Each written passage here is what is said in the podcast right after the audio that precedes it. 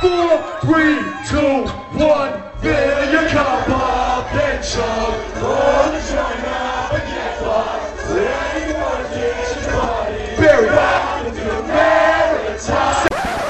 What's up, and welcome to another episode on Black in the Maritimes. I'm Fidel, and I'm here uh, with a journalist and creator, Matthew Byard. How you doing, man?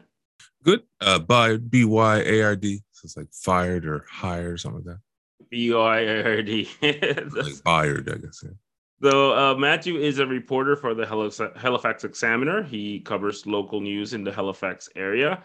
And uh, before we get into that, let's start in the beginning. Let Let's start uh, from this from the very very beginning. Like, what? How was your childhood like? Did you grow up in Halifax or any other place? Yeah. Uh, well, so I grew up, uh, I say in Halifax, Dartmouth, and Truro. A- a- any, uh, I guess pick a pick a one of those three, depending on uh, the the time of the week or the weekend. So uh, I guess I grew up mainly in Halifax. Um, my mom, uh, her, and my dad split when I was four, so he moved um, back to Truro, where, where he's from. Um, this would be he, he moved to, or pardon me, he grew up uh, in a black neighborhood called uh, the Island. So it's like West Prince Street and uh, Brody Avenue.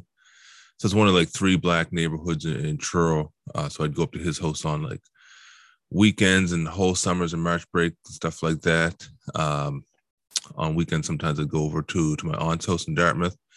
So people ask me where I'm from. I usually say like Halifax, Dartmouth, and Truro. And then like later in life, I lived in Dartmouth um, as well. And I guess I I don't really have any memory of it, but when I was first born, I, I actually lived in Dartmouth. So if you're familiar with the, the area, I guess it's like sort of all amalgamated all under one, Halifax, Dartmouth. So yeah, I, I grew up uh, in all those places. And then in junior high, I spent three years full time uh, in Truro. So I, I don't Okay, know how so- how far you want me to go back when you want me to cut off. It's uh yeah. Well, we'll we'll get we'll get into it. Well, however you want to put it. And I mean, I, ju- I just want to say that uh, for those people that don't know Ha- Halifax, Halifax, when in I live in Moncton, New Brunswick. There's no black neighborhoods here. There's there's not a, a Nova Scotia has a rich uh, black history, and they are black neighborhoods that have been those centers for maybe 100 150 years. Yeah. Uh, well, when I lived in Halifax, I always lived in in, in the white areas. I should just uh, cl- clarify that. I, I lived in the, in the white. No, no, area. th- th- and that's fine. We're, we're, we're trying to clarify to the audience that uh, that that Halifax has a really that there are neighborhoods that are like predominantly black uh, compared to a lot of places in the Maritimes and Truro and those places. So, uh, com- having that said, uh, how was it like? You grew up around black people because it's like compared to other places in Nova Scotia, and like you said, in, in a white neighborhood. How Yeah. was that contrast in your childhood? Um, well, uh, it's interesting. I don't know because when you're a kid, you don't really notice it all until uh, you know you grow up and you look back in hindsight. Um, you know, I, I was fortunate, I guess, because um, you know, like my dad's neighborhood was like a, a predominantly black neighborhood. So, I mean, I'd go to school with uh, you know mostly white kids during the week, uh, but then, like I say, whole summers or some weekends, you know, I'm surrounded by, uh, you know, 10, 20 black kids, you know, my own age. And then there'd be like, you know, some younger than me, some older than me. This is my, my dad's neighborhood. So the contrast, I mean, I, I, I don't know. Um, I- again, it's all, it's all in hindsight. Um, uh, I'll say I'm fortunate for it because, you know, when we were say on, on the island, my dad's neighborhood, we were all black, but we, you know, we were just sort of into the same sort of things that regular kids would be in, you know, Nintendo, bike riding, playing baseball, and stuff like that.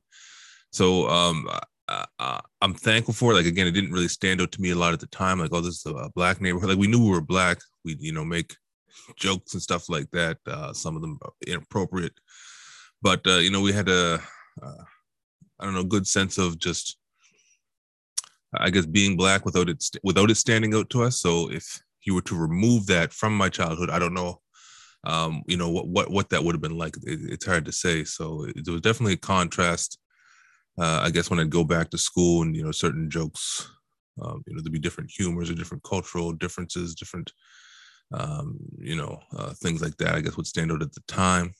Uh, when I went to Dartmouth, uh, you know I'd be hanging out with my cousin, who you know he's a bit older than me, and so I'd get into you know some of the the rap music and just different um, things from black popular culture that uh, you know kids my age, let alone white kids my age, didn't, didn't know much about. So I'd go back to school, um, you know, with, with, some of the stuff, and they're looking at me like, "What? What are you talking about? Like, where are you, where are you getting some of this stuff?" so, uh, so, so I don't know. I'm, I'm just thankful for all of it. You know, I, I kind of sometimes I just sort of stood out in terms of you know, oh, you're coming with this black culture because you know you're you're a black kid, but you look like like you're a white kid, but you're not really one of us. Versus maybe I go around the black kids and it's like, yeah, you, are kind of light skinned and throughout the rest of the week, you know, you're hanging around with the, all these white kids. So I just sort of always, uh, I don't know, maybe stood out uh, in my various circles, but you know, I'm thankful for all of it to help me, uh, I guess, understand uh, the world a little better. But maybe I don't know. Oh well, that's kind Does of that interesting that you that you said that you were like white passing to the black kids, but not black, but black, right. not black enough for not like not white enough for the white kids, but not black enough for the black kids. That's that's a quite an interesting uh take on that. Uh, I mean that that is something that it's a I don't know. I, I, know a lot of kids, and I just saw the Colin Kaepernick documentary. I would suggest people to watch it on on Netflix. That uh, that he's like a mixed kid, and you know he kind of had to fit his way in and things like that. And you know, it's it's kind of interesting that you you gave him that take. So I mean, for us, Halifax, no uh, Truro, and Dartmouth, it, that's the city. Like that's the big city in in the Maritimes. Like it's Halifax is the biggest city. That's where everybody mm-hmm. goes to do to do stuff. That's where the like the culture is. So, give us a brief of what Halifax is like in your terms. What what would you qualify it as? I mean, Halifax. I don't know Dartmouth. Like I was once described to me, Dartmouth is like Dartmouth is like a big Truro. So uh, it's really a lot of these places around here. To me, having grown up in all of them, they, they don't. You know, p- people look at it sort of as the big city, but if you grew up here, it's sort of like it's, it's just regular. Like how, how do I put it? people say from from Truro, um, you know, someone from Halifax will come around and they're looked at like, you know, this person from the big city. But then in Halifax, you know, someone from Toronto will come around and sort of look at it the, the same way, like, oh, someone from the big city. So it's uh I don't know. I just sort of think people should uh, you know, take more pride in I shouldn't say take more pride, but you know, take pride in where where you are from. I mean, Halifax, I'm so used to it, it doesn't really stand out to me as being um I mean, I, I don't know how to answer that because, like I said, I grew up in Halifax, Dartmouth, and Truro. So to me, it just sort of blends in as one. Um, it used to seem like such a long drive, you know, like an hour drive away from Hal- between Halifax and Truro. Used to seem like such a long drive versus when you're an adult, it's just like, oh, it's, you know, it's, it's a, it's an hour's drive, but you know, Nova Scotia sort of is uh, has more similarities amongst the different towns than it does, uh, you know, differences. Like there are differences, but to me, I, I just sort of uh, don't recognize them or uh, you know, yeah, and it and look at them like, like you know they're that big of a thing that we need to stop and you know separate ourselves about. I guess I don't know. That is quite normal because I mean, in Moncton, when people come from PEI, they say like, "Oh, this is the big city. Moncton is the big place, right?" And when you come to Moncton, it's like this is a small place. We go to Halifax, it's like, oh, this is the big place. But when you say when somebody from Toronto comes to Halifax, they're like, oh, he's from the big city. Uh, right. I mean, wanna, for me, and want to disrespect your friends to try to, you know, impress this person's from out of town. It's like, you know, they're not even impressed by that. They see that and think, okay, well, why does everyone here have this sort of inferiority complex where everyone's trying to impress me, and then people try to, you know, sort of uh, come in from out of town and take advantage of those sorts of things. I know maybe I'm talking in riddles and generalities and stuff like that, but that's uh, what what I've found maybe over the years. Well, you're not wrong. That that does happen when people, especially from people that are that that have a perception of something else. Right. Uh, like, for example, for me, the perception of Halifax is it's a beautiful city. I mean, it, it's a very be- it's an underrated city for me. Uh, compare when you when you look at what people think of Canada, think of Montreal, Vancouver, Toronto, uh, sometimes Calgary or Edmonton, but that doesn't really get in the mix. But when mm-hmm. it comes to cities itself, uh, I mean, Halifax. I remember watching really that show. Good... What was it? Uh, not Regis and Kathie Lee. What is it now? Um, Kelly and uh, whoever they were they were hosting from um, um, Niagara Falls or something like that. basically, they made the statement, or someone on the show made the statement, like uh, basically their geographic understanding of Canada was like the East Coast was Ontario, and that's where it stops. So it's like Yeah, from, that- from that- away will always, you know, not even realize, I guess, that Atlantic Canada exists. Yep, that's exactly like American people. It's kind of like they they think about Canada as like, oh, Toronto. Like I I have cousins in the U.S. and they're like, oh, I'm going to Toronto, man. Can we meet? I'm like, uh, dude, I'm like a 14, 17 hour drive. If you want to fly two- me out, we can meet. Yeah, or like a fly. It's like, oh, I didn't know you lived that far. I'm like, yes, this is a whole country. It's bigger. It's a big country than the U.S. Uh, but but it's it- like I said, I think Halifax is a very underrated city. Uh, I think it's a beautiful city. I think one of the, one of the most beautiful cities that we have in Canada. Compared, I mean, it's not a Toronto for sure, but it's not a Winnipeg. Like if you've ever been to Winnipeg, you know what I'm talking about. like it's it's not that cool. Like it doesn't look as Halifax. Furthest I've been, I think, been uh, Toronto and London, whichever one is furthest. In Toronto, London, Ottawa. That, that's as furthest as far as I've been. Yeah. Yeah, if you if you ever go to like Winnipeg or I don't know Windsor, which is right next to Detroit, like mm-hmm. it's it like Halifax is a, it's it's it's a nice get, gut city. So so you grew up there, you get into mix so like go a little bit farther. Like when you said that you had different like different culture from a white neighborhood to a black neighborhood, like that you you got in kids and you got into the black culture and the white kids didn't know about it like and and this is kind of this is was in the 90s or in the early 2000s what what year was this Uh, this, this would be in the 90s. Um, yeah, so there was the there was the black aspect of it, like of it being like a black culture, but then also the fact that some of it was coming from like uh, you know my older cousins. So again, even kids my age wouldn't be into you know wouldn't know anything about uh, Das EFX or uh, I don't know the, the rap group Onyx and stuff like that. Not that I was ARS-1. necessarily into that stuff. Uh, you know that that to me at the time sounded like noise. It's like can we put on Kris Kross or Salt-N-Pepa, Snoop Doggy Dogg, something that's easy to follow along to in terms of the lyrics. But even like I remember when uh, Snoop's first album came out, you know, I was probably the only, uh, you know, person in the third grade in L'École Beaufort in uh, in Halifax that was up on Snoop Doggy Dogg. that that was my jam i mean it ain't no fun i still listen to that It, it was my jam for about a, a few weeks until my mother put the CD on one day when I was at school and I came home and I had to wait a, a few years before I myself could purchase it back. I mean, I could certainly say that now that I'm a grown man and I was listening to that, I was like, what in the world? Like, like when people think it's like, I, I'm, I'm sad. I'm, I'm a kid that grew up on hip hop, uh, and it's sad to say that as much as I love hip hop, it is a misogynistic, homophobic. the gift and the curse. Yeah. Yes, like it's a misogynistic, uh, sometimes even homophobic culture. Uh, and I'm like, and, and when you listen to like the early Snoop Dogg's and the even as far as Eminem, which is a white rapper, like it, it's it's just a misogyn. Like the word bitch, you can hear it probably 30, 40 times in just one song. And it's like, right. oh, wait a minute, like this is Yeah, well, hip hop it, it depends on uh, what hip hop uh, the white people are pushing. You know, so there's a lot of stuff out there that could easily, you know, uh, save the world if it was the you know the main hip hop that was pushed rather than the you know the the invisible uh, you know people who who, who decide which hip hop gets uh, I guess pushed the most. Says okay, we're gonna push that to the bottom. Bitches and hoes, sign them. Let's put them, uh, you know, set them up for Super Bowl performances in uh, in a decade's time. Yeah, and, and I think you- you're right because I remember when you were talking about like Das EFX, there was a lot of consciousness for Tribe Called Quest.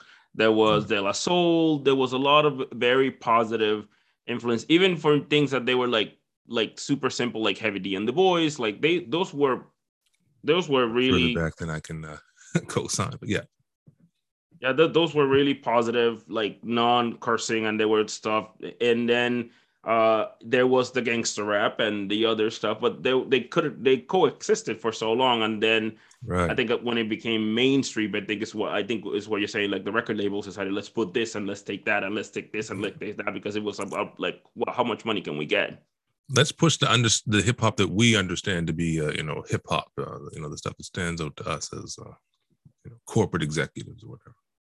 I mean, No, I, that- I, I'm that- assuming I don't know what goes on behind closed doors. I can just tell by by what I see.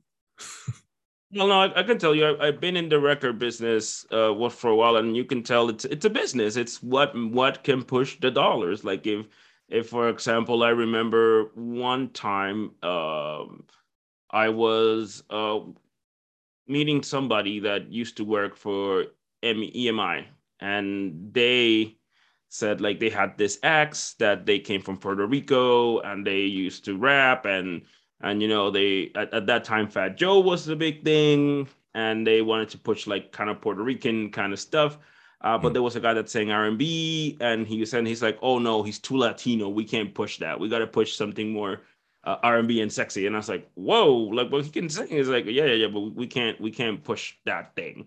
And then mm. there was like some rappers that's like, "Oh, it's too, it's too kid friendly. We can't push that. We have to be more edgy." And it was mm. like, and all of the decisions were this. This is weren't like young. This was young kids of color that were doing this, but the people that taking the decision were old white men. Mm. well, yeah, and, it was and it was crazy. But so I, I, do I do tend to to say to agree on that, which is and it's still like that in some in some instances. Not not it, not as much, but it's still still like that. If it was up to me, Common and Dead Prez would be on the billboards alongside uh, Fifty Cent and whoever else. Fifty Cent, who's a, one of the you know um, most underrated rappers, I think. But uh, you know, there's there's uh, you know, the gift and the curse comes along with him as well. Yeah, yeah, I, I, agree with that with, with, with all of that. So when did you like you grew up as a kid and then you you know you grew up your life into such a when did you got interested in in being like reporting and journalism when did that strike uh it's hard to say i mean uh i was just more interested even not so much in whether or not I was doing the the reporting stuff like that, just making sure that the right story uh, gets told, or that the right story that got told, uh, you know, was actually heard. Um, I can remember watching the news as early or as young as you know um, elementary school. Um, you may be old enough to remember. I'm not, or maybe you lived overseas at the time. But um, if you didn't have cable, uh, quote unquote cable, you'd have, uh, I guess, three channels that you could get by you know just uh, moving the antennas and stuff like that. So we had three channels. We'd come home after school and watch um, uh, Golden Girls at 5:30 on CBC, and then uh, First Edition, CBC's uh, the, the separate time news, whatever. So I remember the the war in Kuwait breaking out, and I remember there being, you know, one day coming home and there was images of all these little ducks that had, uh, you know, um, oil all over them, and they were saying that Saddam Hussein did it. And I just remember like, oh, what the, you know, watching this on the news and asking my mother about it and stuff like that. So, um, you know, when when did I want to become a journalist? I mean, it's hard to say. Again, I just sort of always wanted to make sure that if the you know the there was a story out there that you know was told but wasn't being heard, you know, maybe, maybe getting more ears uh, or eyes eyes and ears on it. I know I'm sort of talking in riddles a little bit. Uh, you know, I'd always people talk in generalities about how you know um, the media is biased and things like that. But then you ask for examples, you know, there's you know you, you hear crickets. Um, but but the, fa- the fact is that there is you know a lot of media bias, and so I would notice it, I guess, in real time, not necessarily store it in in, in my mind, but um, you know notice it. Um, so uh, one thing i know this sort of sounds all over the place but one, one thing that stands out was this article that i read uh, by uh, sherri borden colley um, she's a journalist in uh, in halifax um, and she's black so she wrote uh, an article that uh, talked about just the the overrepresentation of black people and native people and you know, different people of color in, in canada's incarceration system and you know and it broke it down in terms of numbers and I thought, wow, this is crazy. Like, you know, every everybody black needs to see this. Everyone, you know, needs to read this right now. You know, if everyone would just read this, you know, we could, uh, you know, get to maybe solving the problem. I'm thinking, right? But uh, at the time, so she was working for the Chronicle Herald at the time. So I read it on the website. The way the website was set up at the time was that after a week, all the articles basically just ceased to exist um, on the website and you wouldn't see them anymore. So this is in the infancy of sort of like you know social media and stuff like that so i um so i made a facebook page where i could basically just copy and paste uh, the text from the article so it would live there forever that way if it, you know folks could come across it you know uh, more than a week later and stuff like that Uh, and so that's how I started the uh, Black uh, NSNews.ca. started as, as a Facebook page. So, so that stands out, I guess, as one instance. Uh, so I just always had different evolving ideas as to how to grow that. You know, was I going to maybe make it into a physical paper one day? Then the idea came to to make it a website, which I made it a website uh, at one point, um, and got um, you know familiar with it that way. Uh, I'm, about to I'm about to relaunch the website. I'm not sure when you're going to air this, but um, yeah. So it's not any. It wasn't any one instance.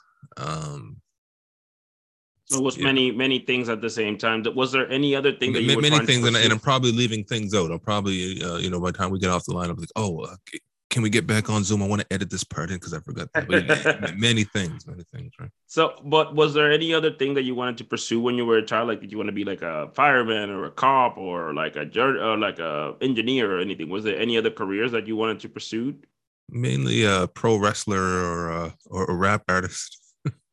wow, pro wrestler for the most part. Um, yeah, those are probably the main as a, as a kid. Um, yeah but uh, again with, with this it's just sort of um because again i'd go on this this uh, facebook page you know almost like uh it became i don't want to say an, obsession but it, it felt like uh like a duty like a job that i was sort of, sort of you know making sure okay well what was out there you know what's been out there that um you know pertains to black people that would be of interest in black to black people.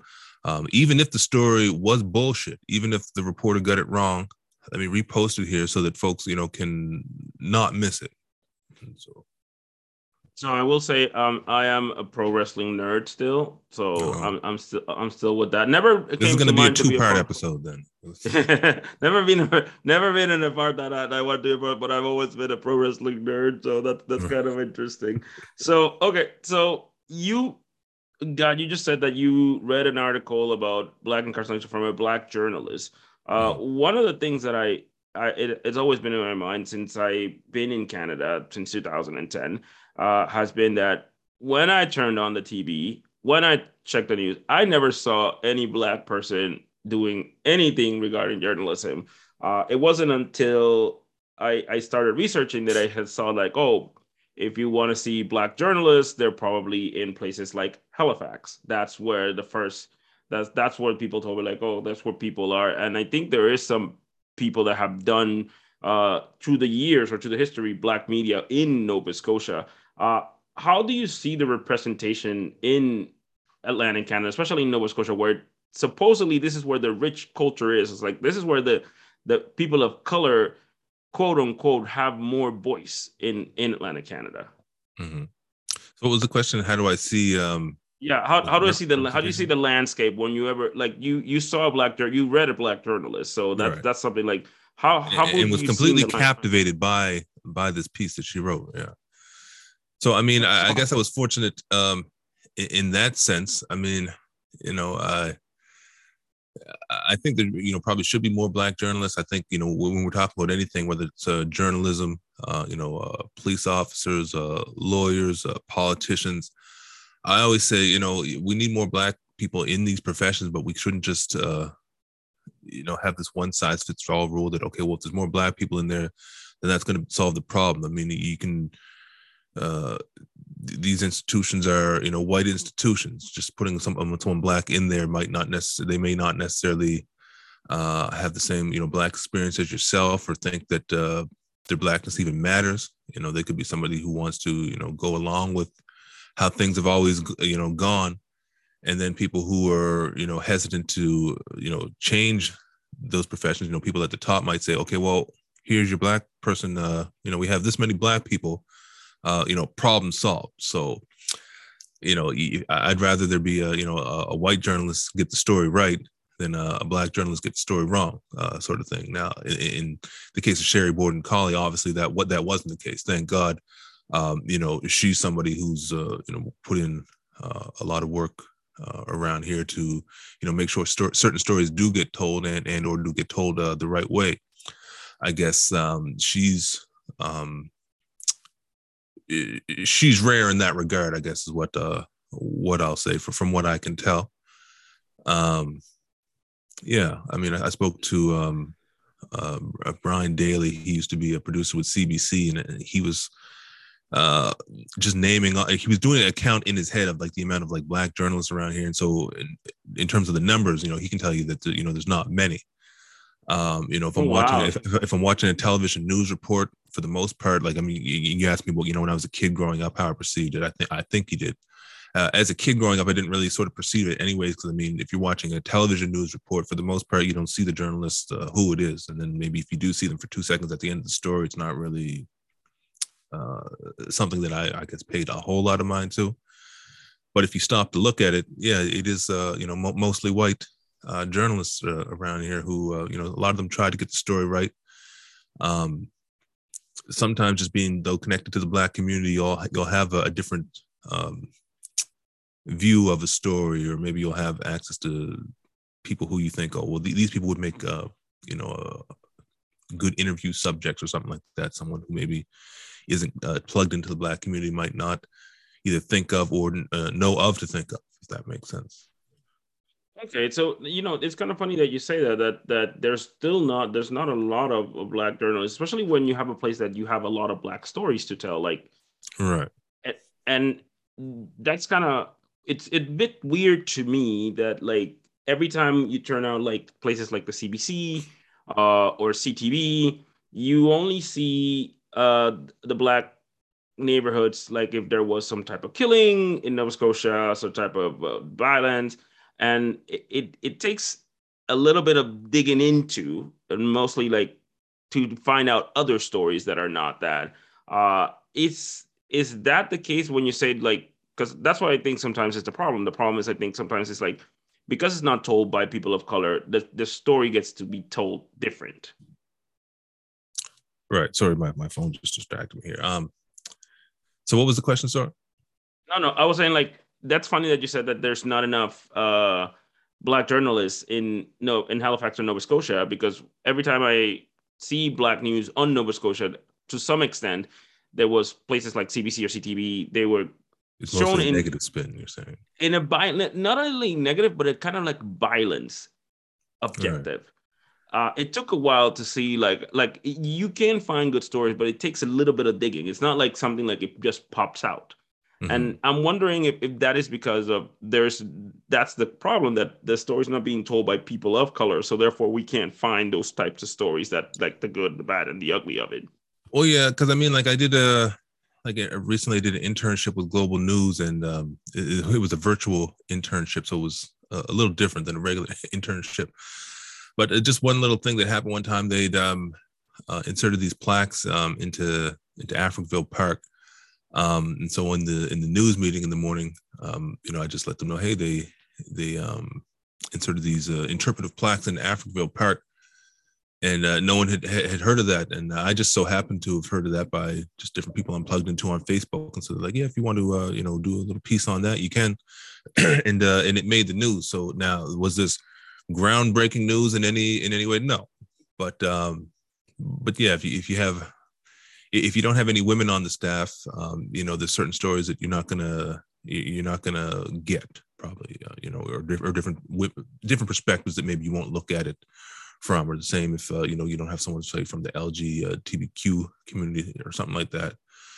So uh, I, I don't know. The, the white journalists will find stories that uh, you know make it to air that uh, myself as a black person, oh, I, I didn't know that until I, I saw it on the news. But then sometimes you know some of the stories can be can be bland. Uh, I, I don't know that it's again just as simple as okay well this person is black so they're going to have you know all, all the black perspective or something like that and, and, and i don't think i think it's dangerous when we sort of expect that uh, of black journalists so if you have somebody say black coming into journalism or into a newsroom you put that expectation on them that can be an even uh, you know uh, uh, an additional burden on them that they didn't that they didn't ask for but um I, I, I don't know. I, I forget what the question was. I go off on a lot of, on a lot of tangents. No, no, no, I mean, I think what I what I see myself is is that It's- sorry, sometimes in go ahead. sorry no i just another thing i was going to say you know i I think it also just sort of stands out in our minds when um you know you see coverage of uh say something violent in a black neighborhood um you know we'll say that that's the only time they they cover something in the black neighborhood or something like that but it's like well when when are you going into any you know quote unquote neighborhood in the first place to cover anything? I mean you cover stories so if uh, something negative happens in uh, you know say a shooting in the black community um, you know that has to get covered the same way a shooting in a, in a white neighborhood has to get covered. The problem is you know we know how uh, you know racist people react um, to a story when there's a you know something negative of a black aspect and so we sort of I, I don't know. It's sort of like we have these mental shackles to where we're, so wrapped up in what the, the the racist reaction is going to be that those stories sort of stand out more in our minds. And you know, when say there is a shooting and we know to tune into the news to see how they're going to cover it, uh, to see you know what uh, aspects of the story that uh, you know we don't know but want to learn about. When we know to tune in, uh, we'll see the you know the negative stuff like that. But if we're watching on a daily basis, just the the regular boring news um you know is that I, I, guess i would pose the question is that the only time that uh, you know they show up in the black neighborhood? I mean i guess it depends on on what the story is. Uh i think i was talking to you or, or someone recently about um gaynor watson creed who she either is or was the the former number two to, to robert strang. Uh, that's the chief medical health officer in our in our province uh, who nobody knew about until the deadly global pandemic but uh, when there was a SARS out- outbreak, I remember I was saying she was on the news for something, and I didn't really, I wasn't paying attention. I said, "Oh, there's someone black on the news. Let me turn up. What, what's the black story here? What's uh, you know, the the black angle of this story?" Oh, it's just an immunization uh, clinic at some school that this woman's running, and she just so happens to be black. So I mean, there's there's different factors uh, that, that play in. I don't know that was me. I mean, it's it's the fact that, and I think what you mean is that it's the fact that black people are so mis, not misrepresented, but they're just put in a box. Like for example, mm. right now, uh, if you go to anything like if it's somebody black, it's either talking about racism, especially in Canada, like it's talking about racism, objection, or politics, or things like that. But sometimes we they find that wait a minute, there's black people that can do anything, cops, firefighters, doctors, like they can be, but we get some stuck in the right. box, especially I, personally, I so think I it's think, in.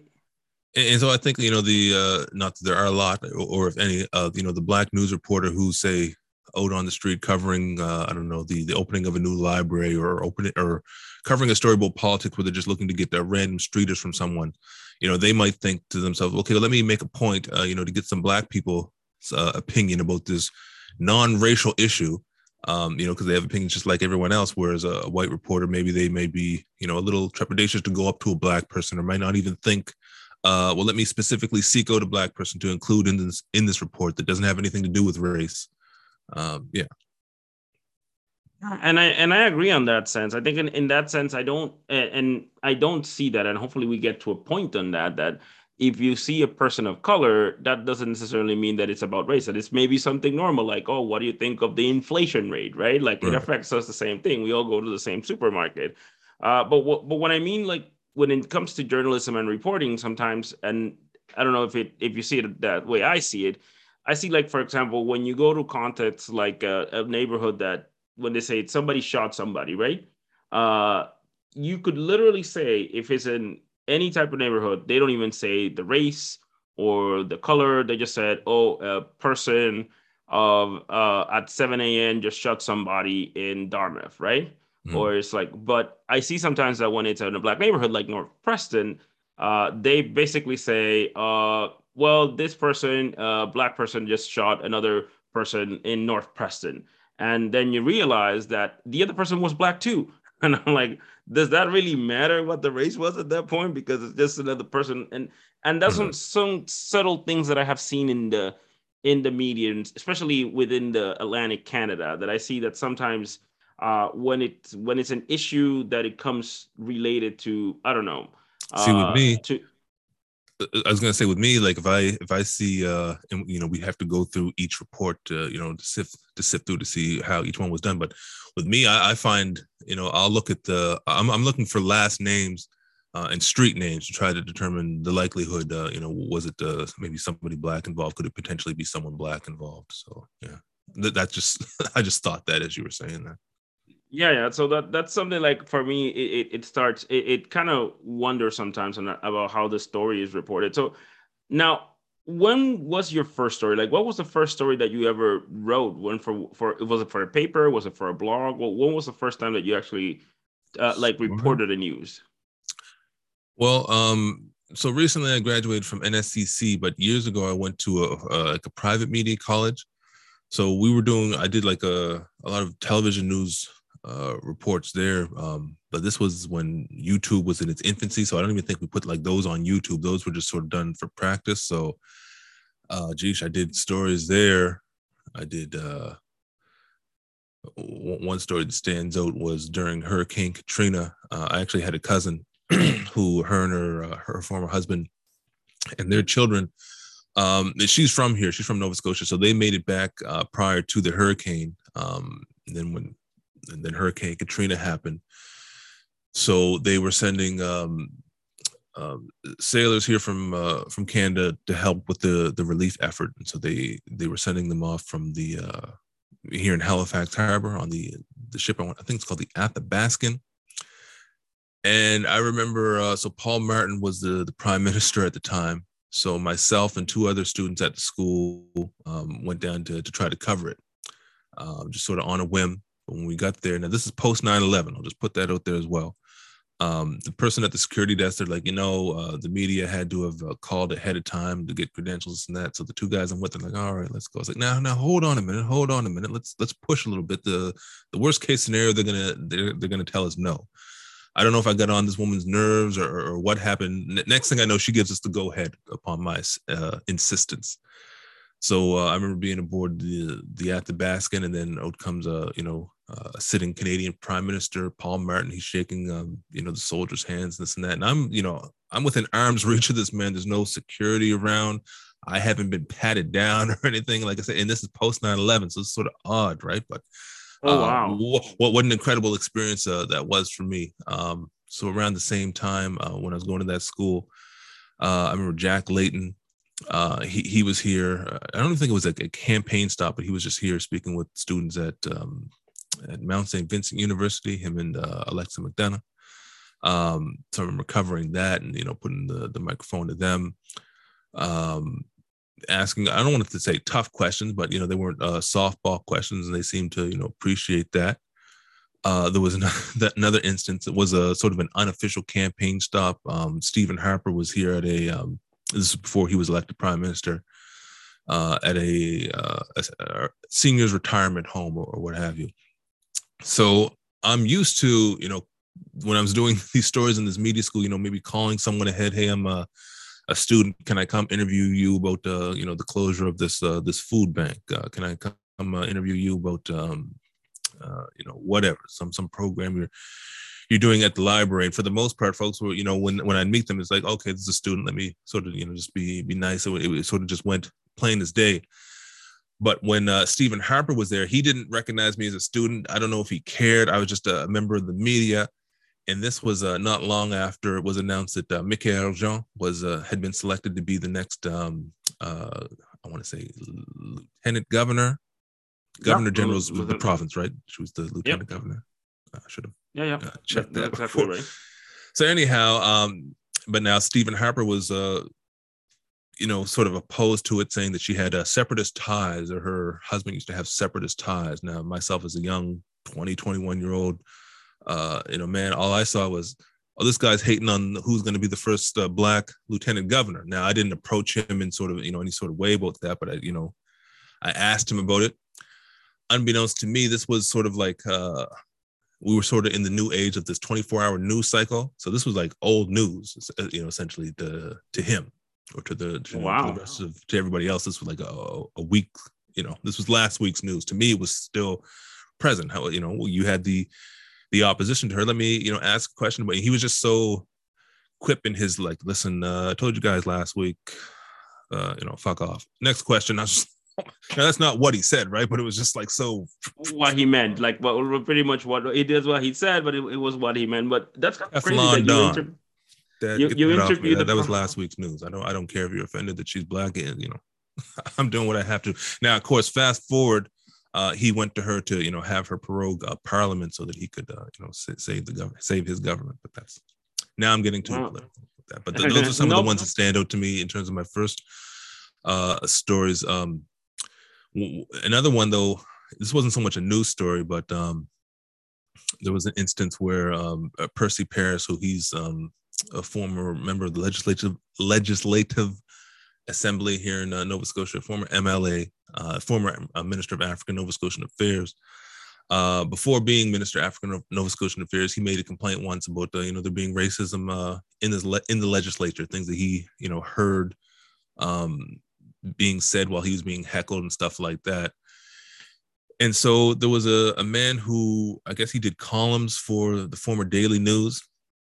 And he said, you know, I, I usually write about sports, but then he goes on this thing about, you know, how come every time something happens to a black person, uh, he talks about, you know, the race card, this and that, and uh, painting people all uh, with this with the same broke, uh, what is it, the same brush stroke or something. Like, I don't know. He basically then he went and turned around and did everything that he was critical about. And so I, I remember writing a, a, letter to the editor about that, and they said they received like you know a, flood of letters to the editor about that, but they sort of put mine um, first because it sort of just broke down the the nonsense that he, you know, just just what was clear nonsense, but that the newspaper nonetheless reported as if it was just oh this is just someone's uh this is someone's opinion. No, it's a, it's misinformation. Just shame, no, shame on you for for putting it out there in the first place, right?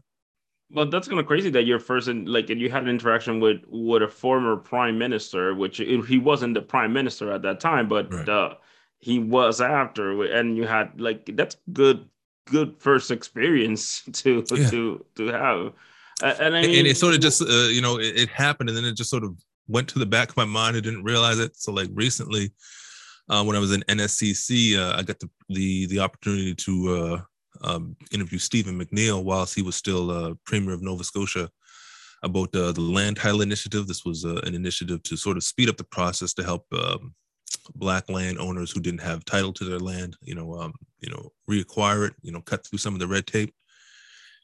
And I remember like a lot of the people in my class, you know, just trying to make sure that I was at ease. You know, Matthew, are you nervous? Are you okay? It's uh, coming. I'm thinking, can this interview hurry up before these people make me nervous? But uh, when I look back at it all, again, it was it's sort of, sort of a hindsight thing that I look at having when I was looking through the tapes. Oh yeah, I, I put the mic to Harper, I put to, you know, the mic to Jack Layton. You know, two people who are on you know opposing ideological ideological sides of the spectrum or whatever. You know, asking them both, you know, the the quote unquote tough questions years ago in my past. So I guess that sort of did help prepare me for for that. I, I guess. I because so, like you say these these, these weren't just uh, you know some regular run of the mill people this somebody who went on to be the, you know the prime minister somebody who was vying to be a, you know uh, the prime minister right?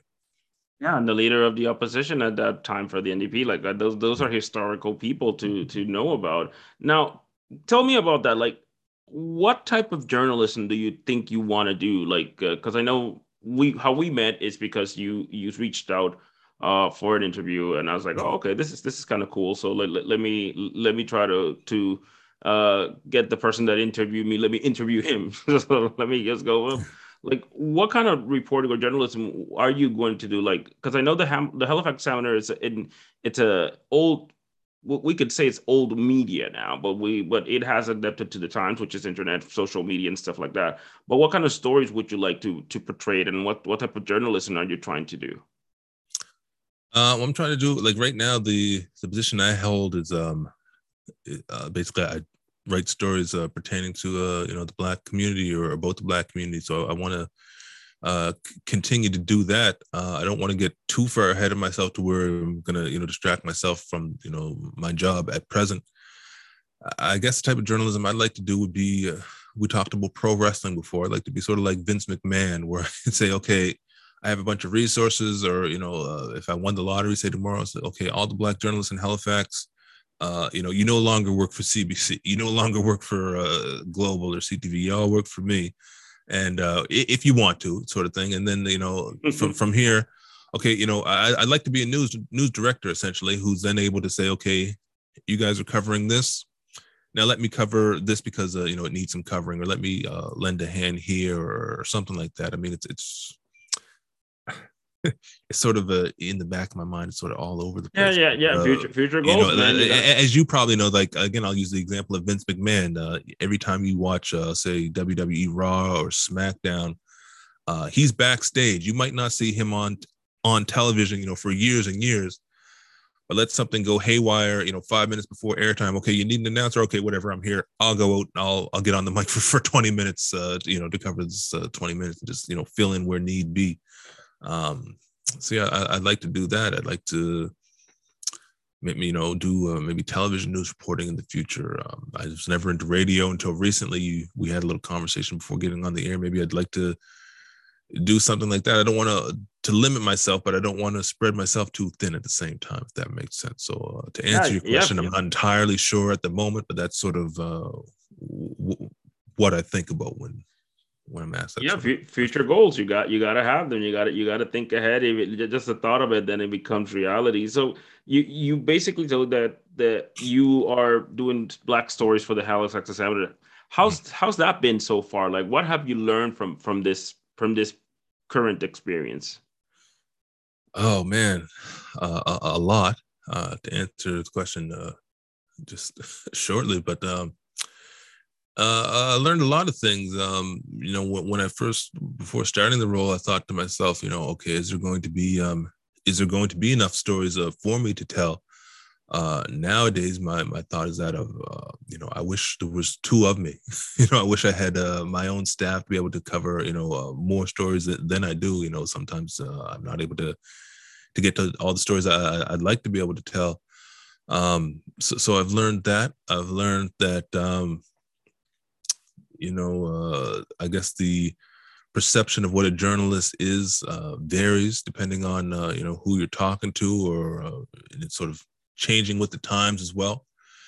Uh, some people are are happy to see or, or to hear from you. Some people, you know, you come around, you're you're sort of like toxic waste as soon as you enter the room. Uh, you're someone to be avoided. Some people don't. Um, uh, one thing I'm learning though is that you know we don't how, how do i put this? Be, because black stories i guess aren't covered a lot uh, folks will maybe sometimes question your intentions. Okay well why are you even wanting to tell the story? Uh, you know h- how far uh, are you going to go with it? Okay you're asking these questions that deal with a negative element. Are you going to concentrate on that or you know it's sort of uh, I, I don't know. Sometimes folks uh, will have their guards up. Uh, sometimes uh, I, I, don't know. We're just not used to, I guess, media covering our stories uh, all the time. I guess. And it's oh, and, and, and that and that is normal, especially for something. And I, and I said that before. I want to I want to clear myself that the Halifax the Halifax Examiner is not old media. It's kind of new media because it, it's it started online. Uh, right. So yeah, so you know it's it's but, but it's old in terms of the the, the it, it, it like print media yeah. So it, it's something that you know you you see. It's normal when people don't want to know about uh, reporters because they might think something. Again, when you don't have control of the story, you don't know what's coming out. People may be afraid right. of it, but but yeah. it, it's kind of it's kind of cool that you told me that you wish to be too like you because that means that there's a lot of story black stories to tell. Right. Uh, so that's something that that that is kind of cool to hear, especially from from Nova Scotia, which uh, I know there's a lot of black stories to tell because I mean, I, I think uh, the fact that they have, uh, and again, if you come to places like PEI or New Brunswick, uh, there's no black MLAs in in. I think there's one black MLA in PEI, and we just had in New Brunswick our first black mayor in, in a, a town in a town called Shippagan. Yeah, there uh, was so, an MLA in uh, in New Brunswick who every time he was on the screen, I used to say to myself, "Is he black?" He looks like he could be black. I forget. I no, no, he was. Knew his last he was name. Not, he was not black. There's only been one native, one native. You know who I'm thinking of though? There was this one man who his hair was kind of crinkly, his nose may have been a little, little wide. He, he was light skinned like me, but I, every time I said, "Is he black too?" I don't know. I, think I, I think I know who you're saying for, but I don't I don't remember his name either. But I, I know I knew I, I seen his face, but yeah, he, he's definitely not black. But but the fact the is that there was some sort of controversy uh, surrounding him. He was I forget. Halifax has like uh, like they have had black MLAs, black counselors, uh, you know, black female counselors. That just have one, and, and again, it, I think there's a lot of to tell because, and you don't hear it, you don't, you don't, you don't hear it often, uh, and it's kind of good to know that people like you are doing something about it, right? That mm-hmm. people are going and and and getting most about that. Now, what what do you think is the, you know, in the title role that you're in, what do you think is the hardest thing to do? Like, it, do you think it's just getting stories out, or just not getting enough time to do more stories? I guess it depends on the on, the week. Um, yeah, it, it, I mean that's hard to just that's, that's hard to say. Um, eh, can you maybe just repeat the question again? Like, what do you think is the hardest part? Like, is the hardest part of the job? Is it to find stories, or to that you have so many stories that you can't publish them all?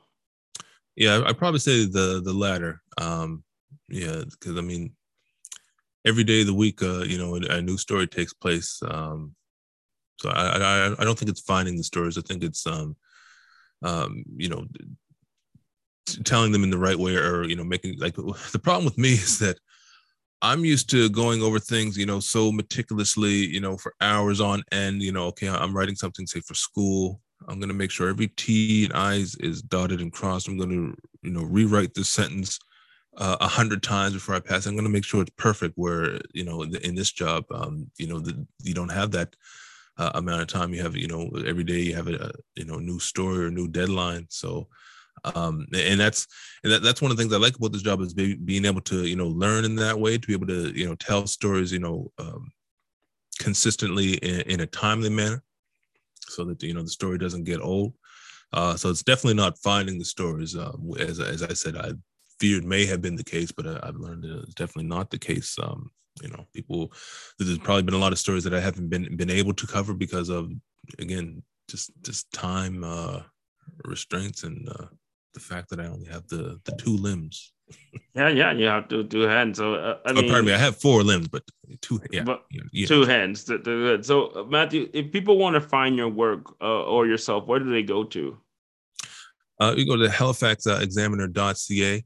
Um, if you Google uh, Matthew Byard uh, Examiner, there should be one of the results should pop up should be a, a link that's uh, not an easy like it's a link with all sorts of different characters stuff like that but will take you directly to you know to my stories or if you go on to one of my stories and you click my name uh, either at the top or the bottom uh, it'll take you to a link where, where they're all listed there um, I, probably should uh, update my my uh, digital portfolio that I did for school to be able to just say, okay, go to go to this link right here. They're all there. But um, again, right now they're all on the the HalifaxExaminer.ca.